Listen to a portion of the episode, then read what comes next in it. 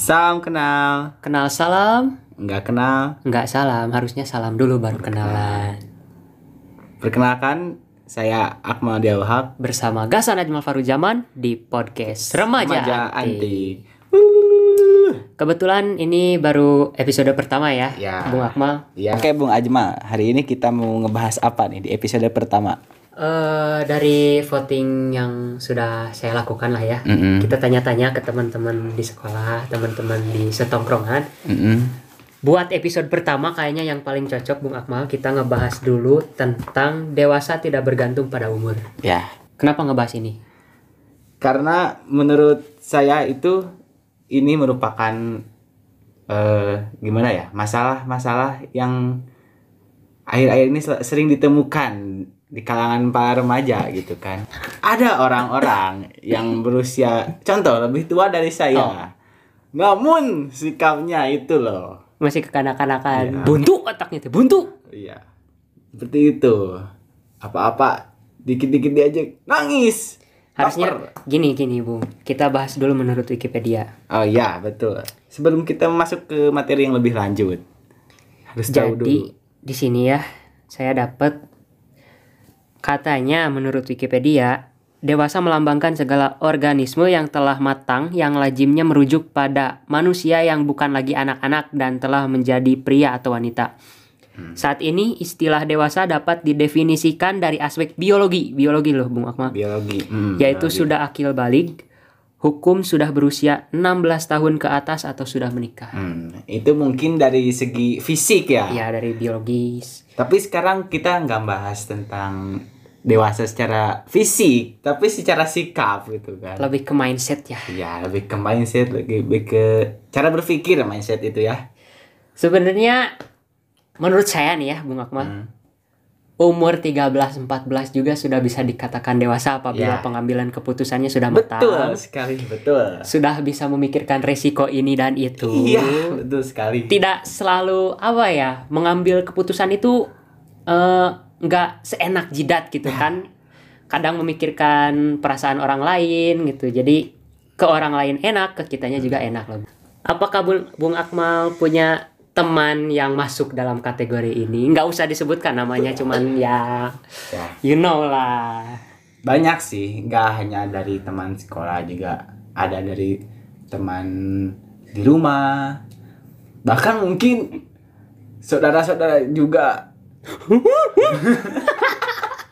Maksudnya teman-teman di rumah, di sekitar rumah, sekitaran rumah. Kirain teman-temannya suka nginep di rumah kamu gitu.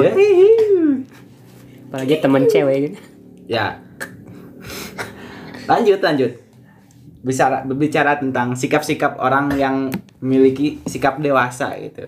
Ada beberapa perilaku yang mencerminkan bahwa dia itu udah cukup dewasa gitu. Contoh sikap dewasa menurut saya adalah bisa memprioritaskan mana yang harus diprioritaskan, mana yang harus ditinggalkan. Seperti itu. Prioritaskan yang sudah pastilah ya. Tapi nggak selamanya gitu juga sih. Kita juga lagi memprioritaskan untuk masuk UNIP. Nah, seperti itu. Bukan untuk mementingkan urusan yang lain. Ciri-ciri yang dewasa itu ngambil keputusan itu tepat gitu, timingnya tepat. Bisa aja liburan gitu, tapi kan tetap bawa perlengkapan buat belajar gitu. Kebetulan ini kan lagi daring juga, jadi nggak ada salahnya. Jangan sampai ketika kita mengambil keputusan yang tadi gitu, jika timingnya tidak tepat, itu nanti dampaknya itu malah buruk. Gini loh, kita harus berperan sesuai gender juga ya. Kalau kita sebagai laki-laki kan saat dewasa nanti akan menjadi kepala rumah tangga, kita pasti mempunyai keluarga sendiri. Nah, maka dari itu, dari sekarang juga kita harus mempersiapkan pondasi-pondasi awalnya untuk masa depan nanti. Jangan terlalu nyantai juga lah kalau bisa. Soalnya kenapa ya, sebagai laki-laki gitu, misalnya kamu punya sosok pasangan nantinya, dia itu nggak cukup kalau cuma makan cinta, Bung. Nah, nggak kenyang kalau makan cinta doang. Lu pikir anakmu nanti cuman bisa dikasih gombalan baru kenyang kan? Enggak juga. Enggak juga. Enggak mungkin anak mau makan dikasih aku sayang kamu. Kan enggak cocok. Kan enggak cocok. Aku sayang kamu jin anjing kenyang goblok. Ayah aku mau makan, aku sayang kamu. Aduh ayah aku kenyang. Aku kenyang ayah. Kenyang sama gombalan anjing gitu.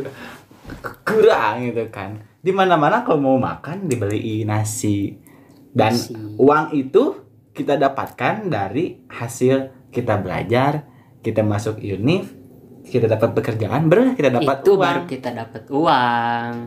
Kalau mau yang instan-instan ya kamu pesugihan, kamu ngepet, kamu minta sama jin, datang baru itu rezeki instan.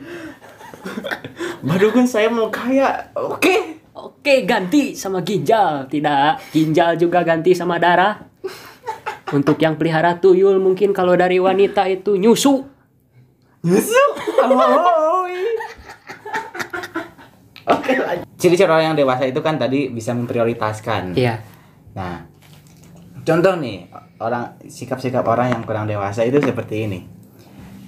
Ada contoh, kita disuruh ibu gitu, yeah, untuk antar ibu ke pasar misalnya. Yeah. Sedangkan pacar Anda, waduh, minta diantar juga. Anda malah mengantar pacar Anda. Itu situasi yang kurang mendukung itu. Prioritas Anda itu mana gitu? Apakah yang mau melahirkan Anda atau mengandung Anda 9 bulan atau pacar Anda? Enggak, Bung. Kita positive thinking aja. Mungkin surga ada di telapak kaki pacar. Oh, tidak juga. Surga. Ya kalau pacarnya cowok, cewek, kalau pacarnya cowok, aduh pedang kan. Aduh pedang kan. Jadi, ya, kamu orang yang dewasa gitu. Terus bisa mengatur skala prioritas kamu. Yeah. Pasti kamu memilih mengantar ibu kamu dan bilang pada pacar, walaupun ya resikonya kamu berantem atau enggak kamu putus anjing. Enggak lah, jangan sampai putus. Jadi diusahakan mengerti lah, mau kalian pria atau wanita. Kalau pacarnya dewasa juga kan mengerti gitu kan. Oh ya emang dia itu posisinya belum diprioritaskan itu ya, itu dibanding ibunya. Kan itu ciri-ciri orang dewasa itu seperti itu. Beda lagi kalau sudah nikah gitu kan. Jadi tetap aja sih. Ibu harus diprioritaskan utama dari entah itu pasangan atau pacar. Ya, seperti itu. Soalnya ibu baru ayah. Enggak pacar baru ayah. Ibunya kapan? Meskipun dia calon ibu. Jadi orang tua itu emang harus prioritas lah ya, mengingat sewaktu kecil kita yang diurus, pas kita udah dewasa juga kita harus ngurus orang tua. Kalau mau orang tua yang yang nyenengin terus, itu adanya di toko jamu. Apa itu? Under 100k. Bisa diminum malam kapan saja. Kamu sudah dapat orang tua dalam kemasan botol. Bisa dibuka kapan saja, di unboxing kapan saja orang tuanya. Biasanya buat party itu. Wow. Udah cukup, skip. Kita baru remaja, skip. Sekarang itu. Kalau saya nih memiliki skala prioritas gitu. Saya dapat pelajaran gitu di SMP gitu. Ya. Mengenai skala prioritas gitu. Yang pertama itu Tuhan, agama ya. Kedua itu keluarga. Yang ketiga pendidikan. Yang keempat itu opsional lah. Entah itu misalkan kamu punya organisasi atau semacamnya lah. Baru kelima itu masyarakat.